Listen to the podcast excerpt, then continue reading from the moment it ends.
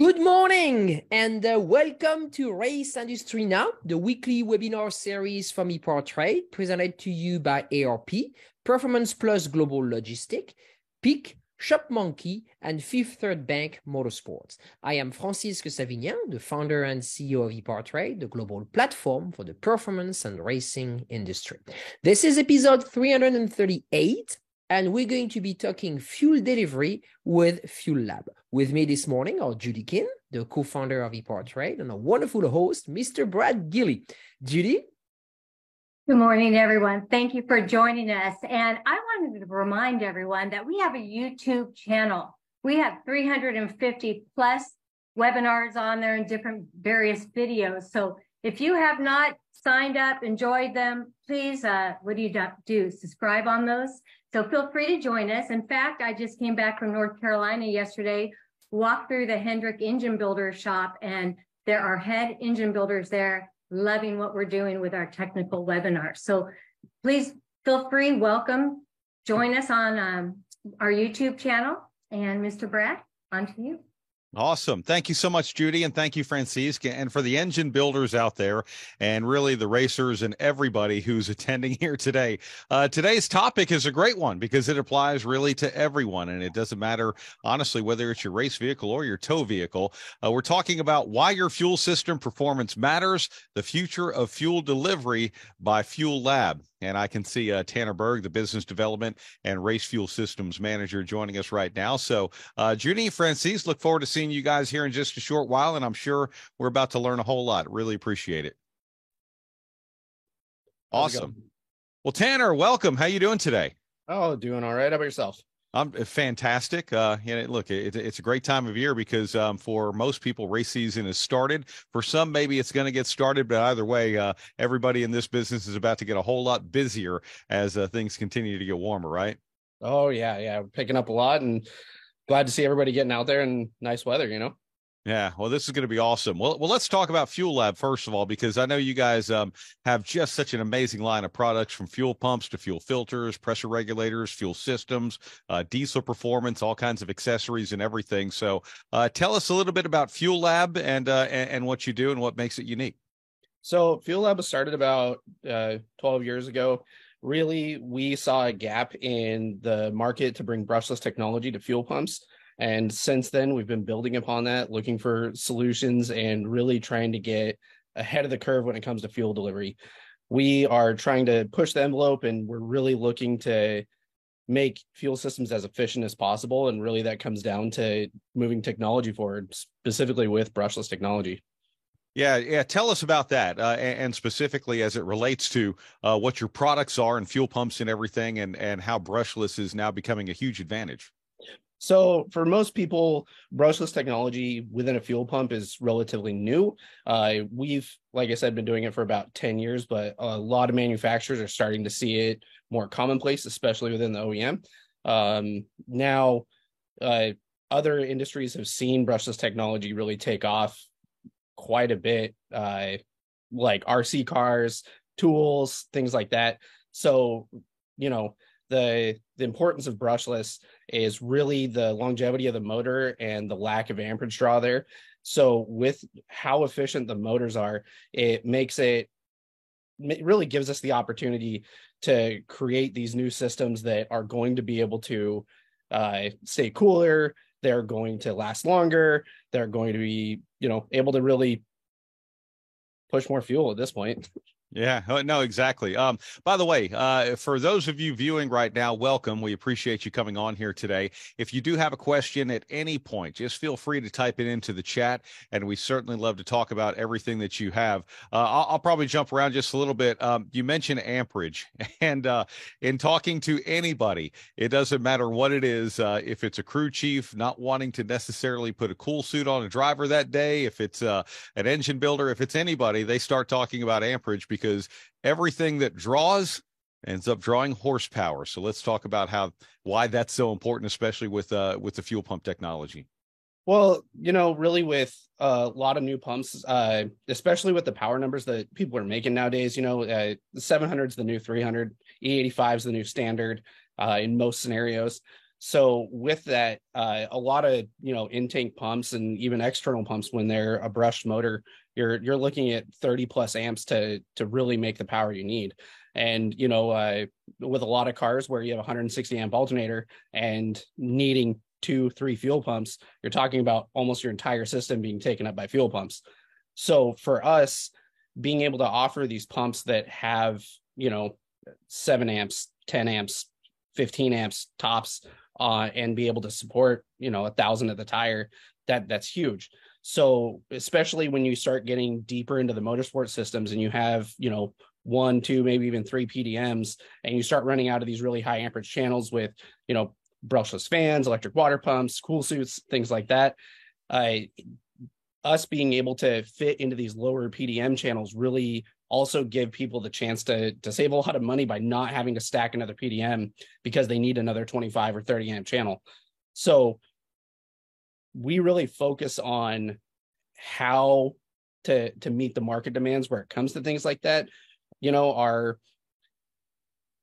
like with lift pumps and things like that, we see a lot of people where you end up drawing, you know, twenty-five amps. And uh, I mean, for me and my, my personal shop putting cars together, it's like, you know, people looking for a third, fourth P D M, it, it gets so expensive so fast that if you're not able to, to really manage where these amperage draws are coming from, you're going to, to corner yourself there, and you're going to be buying whole extra units for, you know, two channels.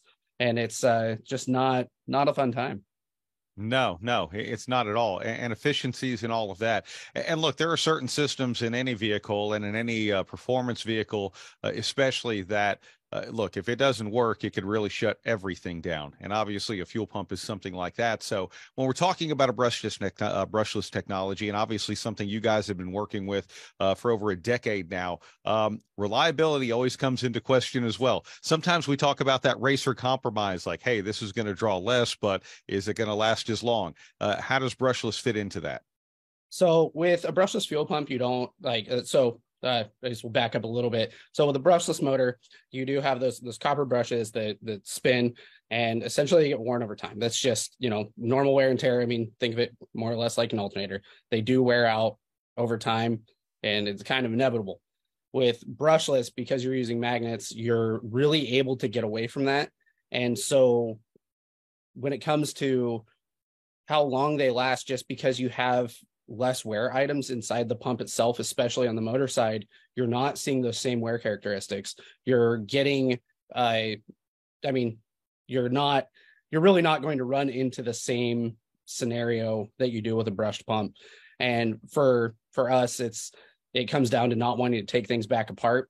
I mean, even then, you know, we we're so confident with our brushless stuff that we offer a lifetime warranty. So that, that is something where, you know, that's, that's how confident we are in this technology. When we're able to, to offer that with a product, it's, you know, we hope to give confidence to racers the same way, where it's like, yeah, you're not going to be taking this thing back, back apart in the field or anything like that. So yeah, that's, I mean, it's just kind of where brushless lines up. And that's why, like I said before, that's where almost everybody's going when it comes to electronics. Outside of the benefits, uh, as you're talking about, um, you know, less amperage draw and things like that, is there anything else that becomes specific, or is there anything, I should say, that becomes specific to uh, going brushless in that? I mean, ultimately, once the fuel is exiting the pump, is everything downstream pretty much the same that it's uh, it is regardless? Uh, in most cases, yeah. Uh, you know, outside of really us being able to to maximize the flow out of these systems and needing to make sure that you have a regulator and filter that matches, Uh, just based on demand, so you're not choking the pump. But switching to brushless is a lot easier than most people think. You know, um, when it comes to the controllers, because switching from D C to three phase, you end up, you have to have a controller. Uh, some products it's offered integrated, some of them it's a standalone controller. Uh, but at the end of the day, getting power to the controller, just power ground, you can power the controller. And then that's where a lot of people get tripped up, because they see three three phase wires coming out of a controller, and all of a sudden they're like, yeah, but, you know, I, it's electronics, there's power ground, right? So it's it's intimidating at first, just because there is this new factor that a lot of people haven't got to deal with. But it's not anything that's, it's not, you know, witchcraft. Like, this is a really easy part to integrate into any system and upgrade. Um, we even have some drag guys who are coming out of mechanical pumps and switching to to our, you know, external pumps, because, you know, being able to move the weight around the car, and when you have, you know, a surge tank up front that's five gallons and a mechanical pump, you can move forty to fifty pounds around in the car. And these pumps are really lightweight, and I mean, you can kind of position them wherever with the how easy it is to use the pickups and stuff. So you can you can really start to balance the car quite a bit differently by being able to to capitalize on these pumps not having to live on the front of the motor. Oh, wow. And that's huge. Again, now, now you really start talking the language of, wait, you know, not only is there a benefit in the product, but in a benefit uh, of how you can utilize the product in that. When you start talking about, you know, different ways of hooking it up and all of that, I know there are a lot of things that Fuelab offers as far as accessories and different things.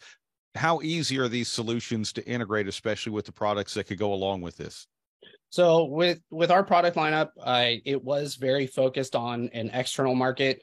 Uh, because that was that was what fit our demographic first, you know, uh, but now as people are switching to more in-tank stuff, and again, this oddly comes back to weight balancing, trying to get uh, a surge tank set up for, you know, road course, for time attack, for drifting, that you really try to get everything as compact as possible. So uh, we also offer a quick service surge tank, which fits inside a fuel cell. So it has, it's a, a twenty-four volt plate with a lift pump and a surge tank that houses two, one or two pumps, uh, but it supports up to like fifteen hundred wheel horsepower on E eighty-five, but it's all condensed within a, a nice package where you just drop it inside a fuel cell.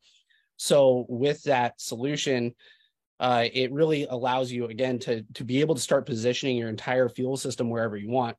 Uh, for example, like in an E forty-six, you tend to put a f- very small fuel cell behind the passenger seat, about where the stock fuel cell, sorry, stock fuel tank would go. And then now your, your lines are shorter, but you also have all the weight in the center of the car, and you have it as low as it can get. So this gives the opportunity to, to be able to have something that is, you know, compact, it's in tank, but it's still, even in aftermarket, even with the fuel cell, is going to give you a weight balance like an O E M would. Wow, that's uh, that's pretty incredible. Um, tell us about P W M incorporation and why that's important. So uh, really to the market, uh, pulse width modulation uh, hasn't been used in aftermarket. Uh, it, it's just, it's been hard for a lot of people to do, but now with E C U manufacturers really looking forward to, to being able to control ramp in, uh, things like, like brushless fans, you know, you have an eighty amp on, on ramp in. And again, talking about the load that's already on the alternator, and you have fuel pumps running at full tilt, you're going to, to really drain the system fast. You're going to put a lot of strain on the alternator just to keep the car alive. So with pulse width modulation, uh, O E Ms have been doing it for quite some time. I mean, uh, there's kind of primitive versions of it available in Subarus. Uh, they just do like thirty-three, sixty-six, ninety-nine percent, but it's enough to where the pump's not running and getting hot. Uh, but it also means that you're, it's more like fuel on demand. So with all of our systems, we use true speed control. We don't do that stepped style. So everything we do is ten percent to ninety percent. So uh, zero to ten percent is essentially ten percent flow, because you shouldn't ever be dropping below that. And ninety percent to one hundred percent is one hundred percent, because it's all going to be kind of the same once you get to that point. But the, the important part there is that ten to ninety percent. So when you're sitting in grid, you don't have your pumps running at one hundred percent. You have your pumps running at thirty percent to keep the car alive. You have your pumps running at fifty percent. And being able to tie into pulse width modulation is, is getting to be one of the most important things in keeping a, a setup reliable. So with, with being able to control that, you have uh, the, the capability to really manage heat. And heat is one of the biggest killers of fuel systems. So as soon as you start to boil the fuel, your pump will cavitate, just because, I mean, fluid's not going to be dense enough at that point. So if you're able to keep the pumps cool because they're not running as hard as they can at any time, um, it's going to really make it to where you can keep the system cool, keep the pumps happy, but then also not outrun any part of the system. It means that you don't need as much return line. It means that you don't need uh, as big of a, uh, well, you still need the same size fuel filter, but really it's, it's your return line size. And if you think about P T F E lines, those those lines aren't light. So again, we're we're able to pull a lot of weight out of the car and cost because we're able to start managing other parts of the system by utilizing the technology that we have. Wow, that that's really cool. And it's funny, as you're talking about cavitation, um, literally a question just came in from the chat. Uh, brushless is very cool technology, but do you have any technologies uh, that reduce the air contamination in the fuel problem? This problem results from dissolved and uh, entrained air slash oxygen in the fuel. In other words, how do we better get the dissolved air oxygen out of the fuel? So typically this is, this is a very diesel focused question. I mean, you see a lot of uh, air separators on the market. Um, realistically, a majority of that is actually created by your return line.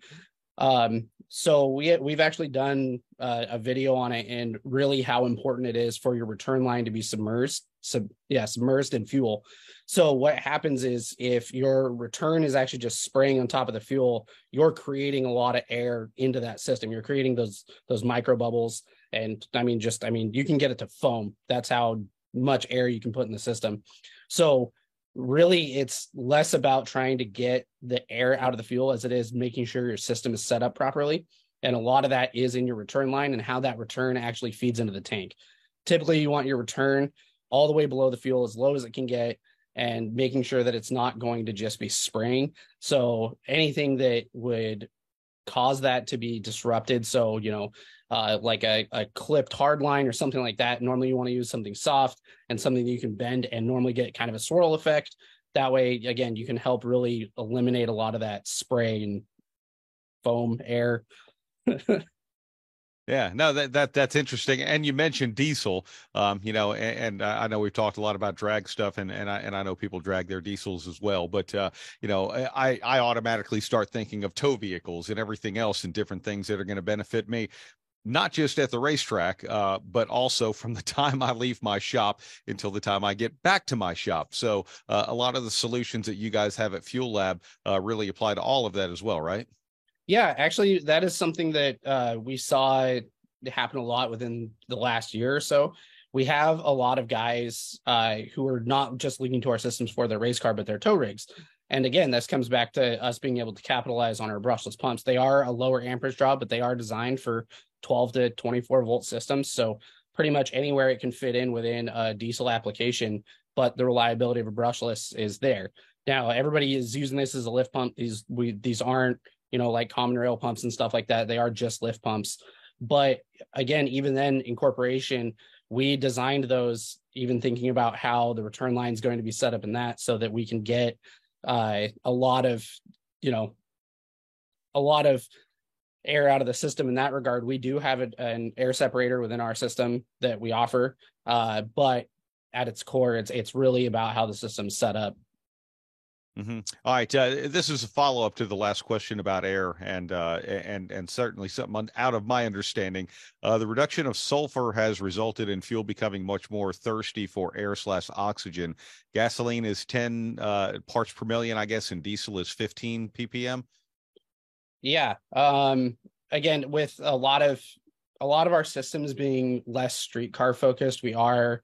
We are more catered to drum fuels. We are, we do have, you know, most of our, our clientele is based around using drum E eighty-five, drum race fuel, um, even drum race diesel. Uh, our number one or number two uh, Pikes Peak car, I mean, that's coming up. Uh, he runs a Volkswagen T D I motor. So that's really where, where our demographic lies. Um, we haven't focused so much on the streetcar side because, you know, our systems are definitely designed with uh, a lot more power in mind. Granted, streetcars are getting real close to, you know, the the four digit mark out of a streetcar every day.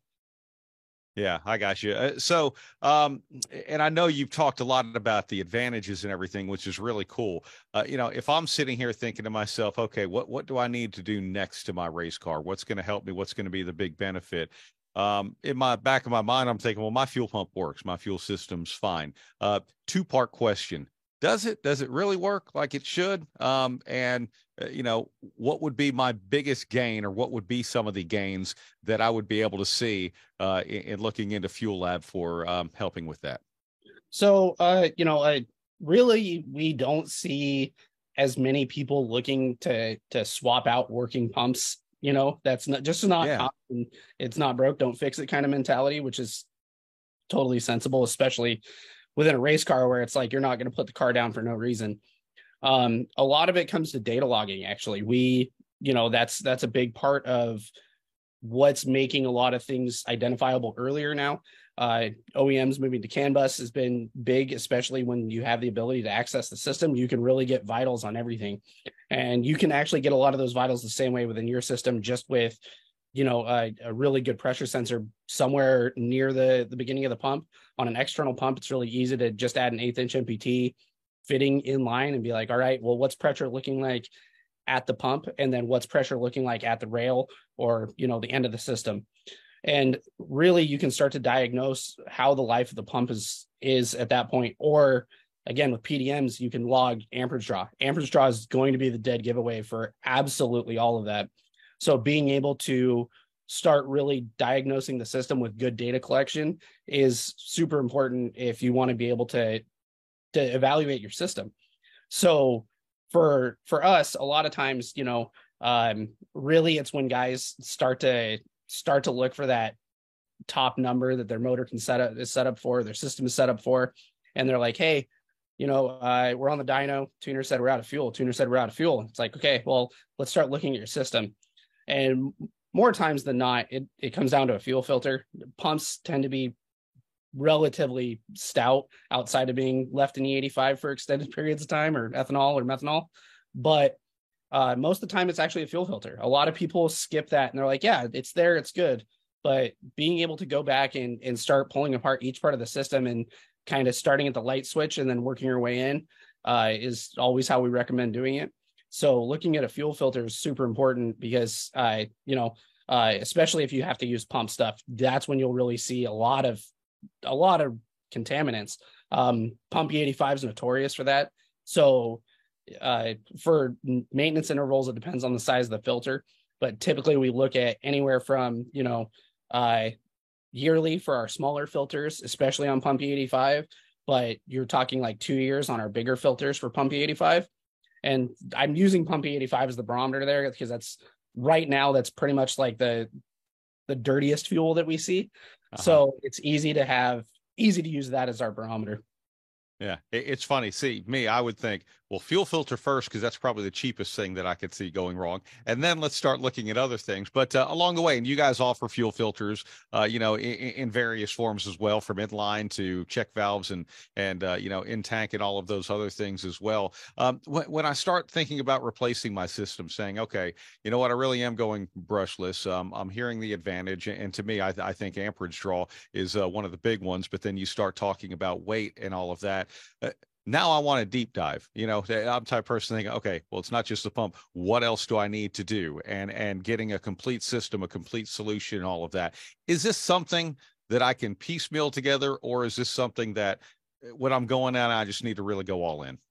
So really, anytime that you're gonna to evaluate your system and you start at the pump, typically that's where you want to start, and you want to say how much how much flow am I going to need for this this setup. And so everything is kind of catered to that pump, because if you have, you have a pump that flows, you know, six gallons a minute, but then you have a fuel filter that flows three gallons a minute. Well, all of a sudden you're going to spike that amperage because it's getting choked by the fuel filter. And then, you know, let's say now you're like, all right, well, I got the, got the pump. Now I have a filter that flows fifteen gallons a minute. All right, we're good. But then you get to your regulator. The regulator can only bypass, you know, a gallon a minute. We're getting into that. It's, you really do have to do it in stages. A lot of times certain parts are overdone just when you do a typical setup, but normally it's really good to evaluate the entire system at one time, just because if one part, like really, if the pump can outrun any other component, you're not going to be able to utilize those advantages of brushless, because you are going to spike the amperage draw because you're choking the pump at some point in the system. Yeah, it's interesting. In my mind, I start to hear, you know, people say, oh, I got a bigger intake. Okay, what did you do on the other end? I didn't do anything. Okay. Oh, I got a big exhaust. What did you do on the front end? You know, then what did you do to tune it? I mean, everything. And I think the point is, I mean, everything really plays off of itself. But to your point, I think you make a very good point, is, is really figuring out what your needs are, because, uh, you know, no one wants to buy too much, but uh, gosh, it'd be even worse to not have enough, or at least have it choked up somewhere. Yeah. Yeah. And, you know, I mean, a lot of times we, even with like quick math, if, if somebody calls in and they're curious about their setup, we normally give them like a fifteen percent correction factor. And we, we kind of baseline there, because that's normally enough to where if, you know, a tuner's feeling real spicy, they can be like, oh yeah, we can, we can go up another five pounds. It's like, okay, well, I'm glad that we set you up for that. So really, we always try to help people set up a correction factor just in, in anticipation of things like that happening. I mean, the other part that we can't always balance out is, you know, we don't know the quality of your fuel. We don't know your elevation. We don't know a lot of the other factors that go into it at that time, calculating exactly how much fuel pump you need, or how much injector you need, or how much return you need. It's really comes down to, we are going to try to give you something very safe, but you should not run out of fuel as long as your projected number is correct. Um, you know, we do have, we do have times where somebody's like, oh yeah, we plan to make a thousand on race gas. And then they call us up and they're like, hey, uh, I ran out of fuel pump. It's like, oh, well, you know, what are, what's the kind of conditions? And then they're like, oh, well, you know, we're on E eighty-five and, and we're, we're at like the nine fifty mark. And we're like, okay, yeah, we didn't, we can't accommodate for that, because we, we need to know certain things. So that kind of goes back to the last question, is when you design the system, a lot of it is future proofing, because these systems do last so long that you can future-proof, and you can say, okay, you know, I'm I'm doing this, I'm doing this build, and it's going to start off, and it's going to be a four hundred fifty horsepower naturally aspirated on on ninety-two, and you're like, all right, yeah, we're good. And then it's like, but I think later we're going to go with, uh, you know, fifteen pounds on the blower, and we're going to run it on, you know, methanol. It's like, okay, well, with speed control, we can let you do a pump setup for a thousand horsepower on methanol, but then slow the pump way down so that you're not just, you know, beating up the rest of the system. And then you could make four hundred on pump gas. And then when the day comes where you're like, all right, well, let's, let's dump methanol in the tank and turn it up, it's not a problem. So it's really being able to capitalize on a lot of these, these features where, you know, speed control has gotten that important, that you want to be able to to have this system that you can overbuild, that you can future-proof, that is set up for your wildest, you know, imagination, but then you can slow everything down to not outrun the rest of the system. That's really cool. Uh, and, and boy, I'm, I'm sure, um, what a huge asset as well. Um, if you do have a question, I'll remind you, you can type something in the chat anytime if you've got a question about your system uh, or, or anything that we're talking about specifically. And, and I do want to talk about um, your customers and having those conversations with them too in a minute here. Uh, but a question just came in. What's the purpose of a check valve in your fuel filters? Actually, that's uh, that's one of the things that we don't talk about. We have a lot. Uh, so it's not all of our fuel filters. We do offer a line that has check valves in them. So the entire thing is, is you know, um, if you look at a regulator and you don't have a check valve in your system. So normally you have a single check valve on an in-tank pump, and, and that's it. But it still bleeds off to a degree. So uh, what'll happen is you pressurize the system, you shut your car off, and then you walk back out, and, you know, thirty minutes later, your fuel your fuel system has zero P S I in it. So then you turn it on, you let the pump prime, pressurize the system. So with, with the filter carrying the check valve, we can actually hold pressure to the regulator, which means that you have less time priming. So you're, again, it's, it's more of a convenience thing, because you want to just start the car. So instead of having, you know, like a really in-depth pre-flight checklist, it's okay, well, we don't, we don't really have to worry about it. We can start it, or being able to make micro adjustments like that, being able to hold pressure helps a ton. So it's really a, a convenience kind of thing. That's really cool. That's really cool. You know, Tanner, you've talked about having conversations with your customers. And one thing that I do really like uh, in talking to a lot of the suppliers that we have on EPARTrade is the fact that they do have that open dialogue with racers. And, you know, for someone to come in, look, I don't want to sit in my shop and guess when I can pick up the phone and, uh, and, and ideally call you and say, hey, here's what I'm doing. What, what, what can you help me with? What do I need? Um, how easy is that flow? How easy is that conversation? So it, it's super easy. So for us, uh, we have sales staff uh, available by the phone from eight to five central time. Uh, we are always available. Uh, we always answer the phone. You're always going to get one of three of us who who does tech support. Uh, but, you know, we we're here to to help with the fuel system, whether it's uh, our system or not.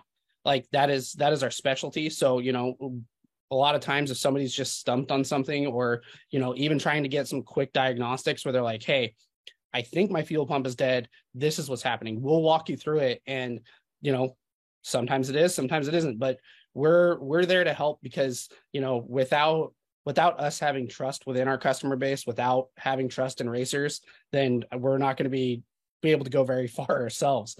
So that's why, you know, like I said, like we work with a lot of, of competitors' items. Like, you know, a lot of people have brand A, brand B, and then they use us as their filter or their uh, pump. And it's like, okay, you know, well, we'll help diagnose your entire system, and we'll start with, you know, our product, but then we'll work through your whole system, because sometimes you could just need that extra set of eyes or ears on it. And, you know, you never know who's going to be like, oh, hey, here's how simple it was. So yeah, we really like to make sure that our, our customer base knows that we are the experts and we care and we want to help.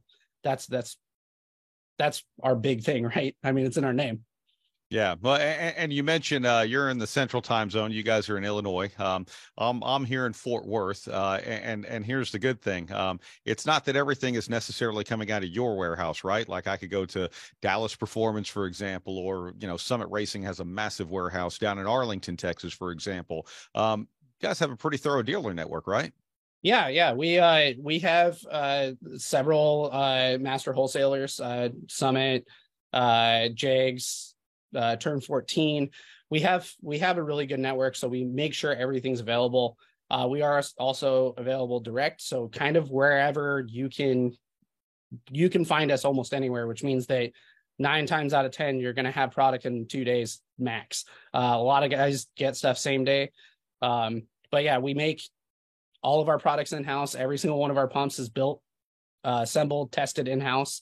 Uh, so we never have like a, a generic, uh, we call them birth certificates for the pumps, but every pump goes on our flow bench. And then we look at exact flow rating of that pump in that condition set. And if it's not meeting what our advertised target is, then that pump will get quarantined and it'll get disassembled and we start from scratch. Because we need people to know that when they buy this pump and they look at this chart, it's not just, this is what this pump theoretically flows. It's, this is what your pump flowed. So we do have times where pumps flow more, which, you know, obviously we're going to send that out the door because it's like, yeah, you're getting even an even better pump, but it's, it gives the customer a, a really high level of trust when they see that, hey, that's my serial number, that's my pump. And I know that at this flow rate, that's how much the pump's going to flow. So yeah, that, that, and that goes into same thing with our customer service. And like I said earlier, our warranty, where as long as you have a serial number, you can call us and it, we will look it up. It doesn't matter where you bought it. It has a serial number on it, which means that we can track that and say, hey, this is what this should be. Or, you know, sometimes people buy like a, a regulator or something and they buy it secondhand and they're like, hey, I'm trying to see exactly what this is. And we can look up stuff like that. So we can make sure that, you know, we we track all of our products really in depth to be able to say, hey, this is how old this is. This is what it was originally like built out for. You know, we don't share personals, but like important things like that about the product itself is going to be key to to be able to utilize a lot of these products further down the line. Wow. Uh, and if I do have an issue, is this something that's serviceable? Is it a, a warranty thing, or how, how does all of that work? So with uh, our filters and regulators, they're field serviceable. Um, we sell uh, replacement filters, we sell uh, diaphragms, springs, hardware kits, almost any of that. With our pumps, that is a warranty thing where you'll get a hold of us and we'll give you an R M A. But, uh, you know, the thing is, is that as long as somebody can say, hey, this is what's going on, then we can really help get the pump sorted out, which uh, kind of a tangent with that. Really, a lot of the pumps, this is uh, something that's not talked about a ton, is, is pre-pump filtration. So yeah, kind of thinking about that as, as we talk, is a lot of our warranty stuff comes down to pre-pump filtration. So a lot of people just, you know, especially with external pumps, because they don't have something that's integrated, they just set it down, put their feet in, and they're like, yeah, it's good to go. So the, a lot of these pumps are pretty sensitive when it comes to the internals of the pumps. So you need some form of a, of a pre-filter, but you don't want it to choke the pump. So we always target like a one hundred micron stainless pre-pump filter. And then from there, you'll do, you know, a six or a ten micron post pump filter. And for any level of fuel injector, we don't recommend anything above ten micron, and then anything carbureted, nothing above forty for a post pump filter. But a lot of that is super important to keep, you know, injectors clear, jets clear, stuff like that. Um, and then the, the materials are always super important too. So with, with fuel filters, we offer, we offer four different elements. We have stainless, uh, or I guess we have two different micron levels of stainless, uh, fiberglass and, or microglass and, uh, paper. So the paper elements are not good for any level of ethanol, uh, but the rest of the filters are good for every kind of fuel. And when I say it's everything outside of like nitro, we can do, all of our systems are built around the same kind of mentality that we don't know how the landscape's going to change and trying to future proof everything. Uh, almost all of our pumps are good for gasoline, uh, ethanol, methanol, diesel. Like we, we really tried to make sure that our entire lineup is designed around working together so that you can use almost any of our components together, or, you know, at least to a degree.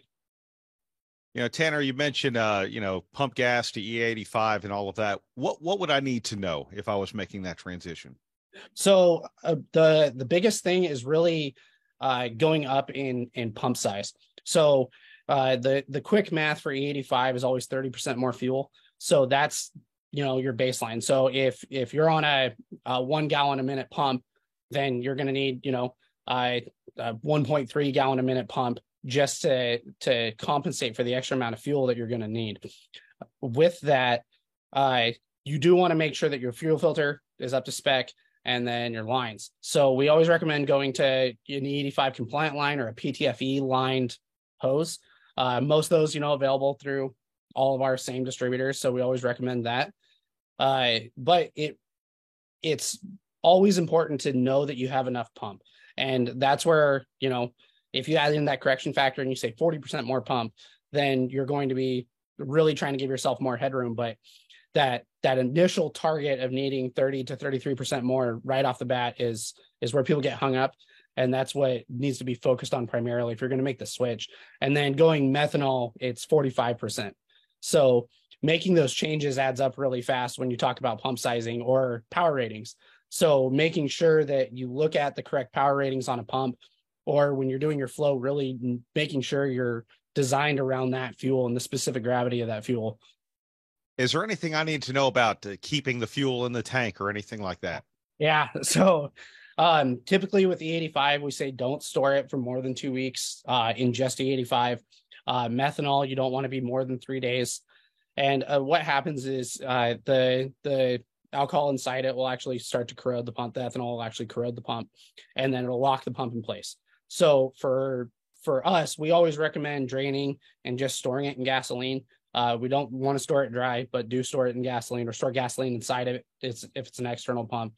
So for a lot of our drag bikes, that's kind of where we end up lining up, is they normally have two maps. One will be for, you know, straight methanol, and then they'll have kind of an idle map that's just for gasoline so that they can store it. So a lot of guys, it's not so much off-season storage. Uh, it's like in between race storage that they'll actually do that. So it it it does harm the pump pretty quick if it's not stored properly. Um, but you know, the, the pumps are relatively resilient. We just don't want you to go to fire it up and have a pump lock up or something like that. So yeah, proper, proper storage and maintenance is important there. Yeah, no, I, I would agree. I, look, a little bit of preventative maintenance goes a long, long way, especially when it's something that you're so dependent upon uh, as the fuel system as well. What are some common questions that you do get when you're starting to get uh, inquiries from people and all of that? What are what are some things that um, come up often? Uh, primarily, it, it comes down to people trying to calculate flow. Um, we're actually getting ready to release an entire calculator that helps you start and say, okay, what's your what's your target power? What kind of fuel are you using? Is it forced induction? Is it uh, carbureted? How much boost are you running, if any? All of that adds up really fast because, you know, a lot of times with these numbers, it gets skewed really fast because somebody's like, okay, this pump flows, you know, uh, five hundred liters an hour. It's like, okay, well, it's five hundred liters an hour at three bar. So all of a sudden when somebody's like, okay, well, my injectors, when I have them on the bench, they're happiest and I get the best spray pattern at sixty P S I. Okay, mm-hmm. Well, now your base pressure is no longer three bar. And then how much boost are you running? Oh, well, I'm running thirty pounds. All right, so you're at five bar overall. You're at ninety P S I. So now most pumps really start to fall off up top right there. So a lot of people are like, yeah, but you know, I bought a five hundred liter per hour pump. How come your five hundred liter per hour pump is going to do better? Well, this is where a lot of that brushless efficiency comes in. So if we have a pump that at, you know, ninety P S I is only going to lose twenty liters an hour, then that's going to be the best possible solution. So the efficiency there and the math there is always going to be really important. So those, those pressures, a lot of people get tripped up and they're like, well, why? I don't know yet. It's like, okay, well, this is going to be key information because it, it drastically changes how much pump you need. If you're going to be at ninety to one hundred P S I, or if you're going to be at, you know, ten P S I. Yeah, it's fascinating. And, and and what's great is uh, you guys at Fuelab, you have a pretty uh, pretty extensive YouTube page as well. Um, one of the ones, I haven't watched this one yet, but just fascinates me. I put an eighteen hundred horsepower fuel pump on my minivan. Um, oh, yeah. It's not just about fun. I mean, there's there's like real tutorial stuff in there as well. But uh, it, it's great what you guys have been able to put out as well. Uh, that just helps people, you know. Yeah. Yeah. So like um, those guys, those are some really good guys that we've been working with for a couple of years now.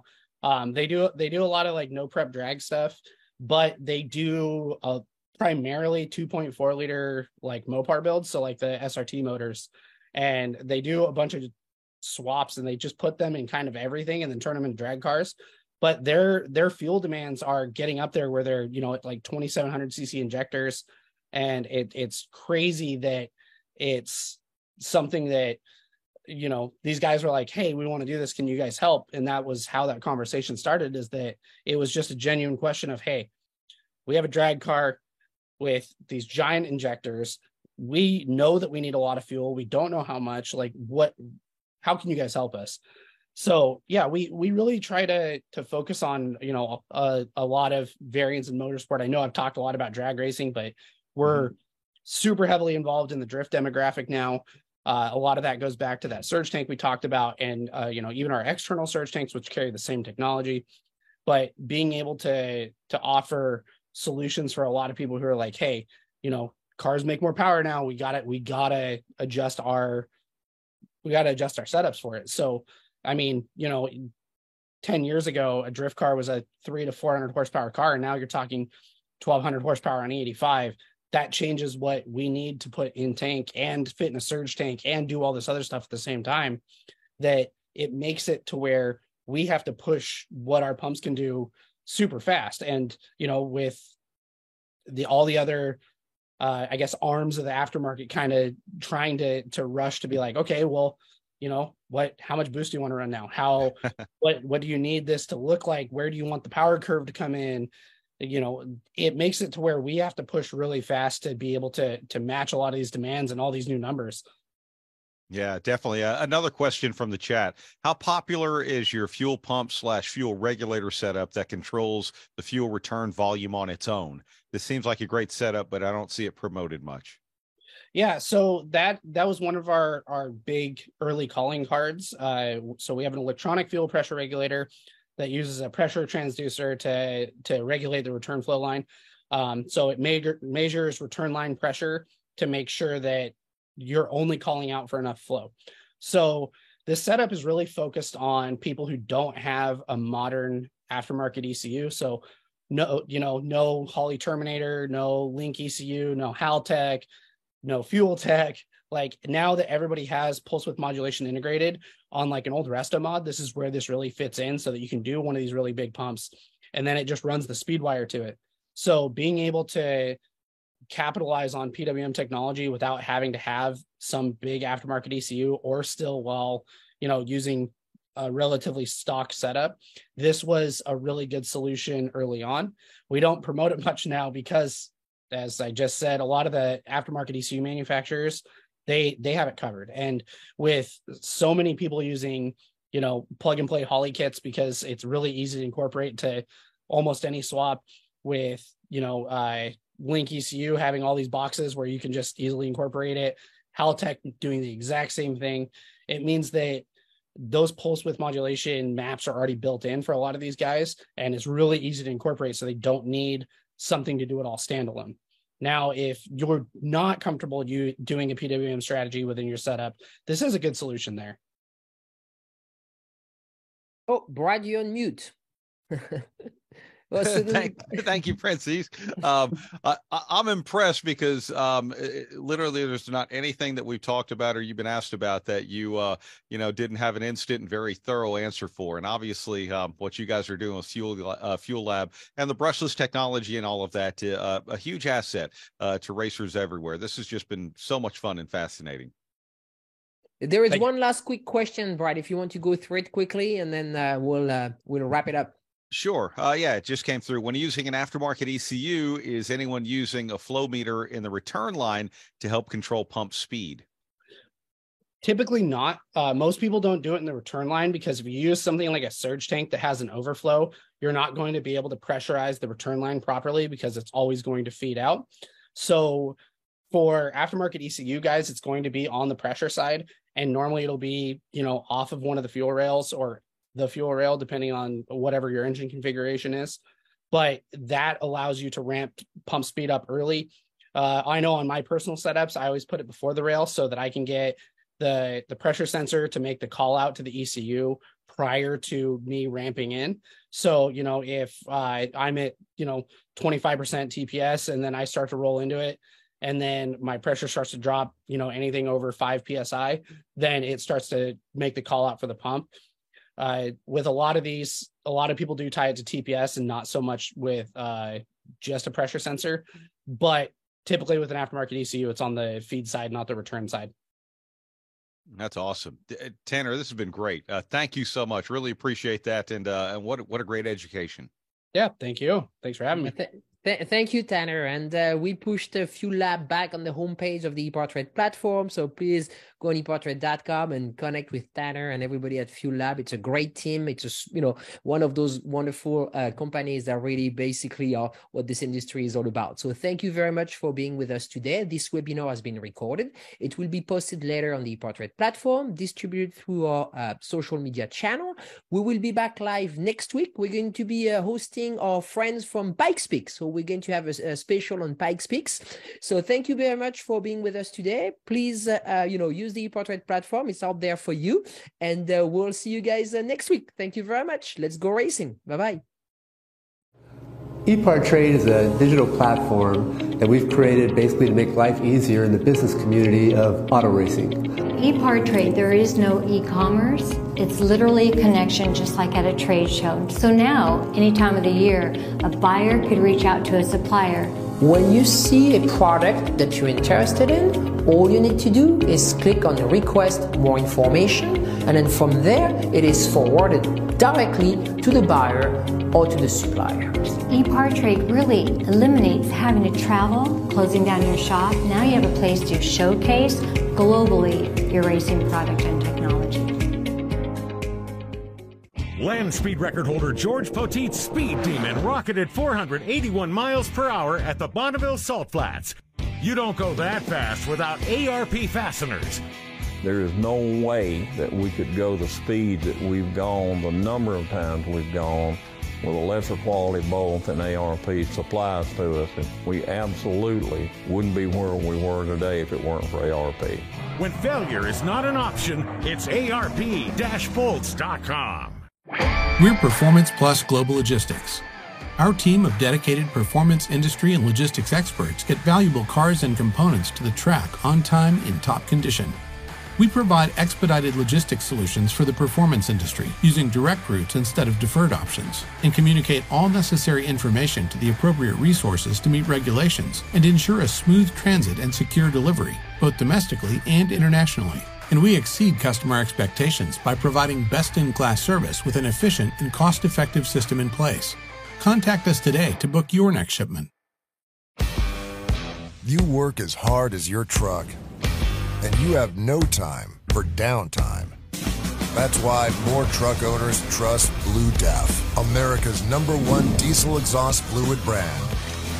Each batch is guaranteed pure, so you can avoid costly repairs caused by inferior D E F. Demand America's best for your truck.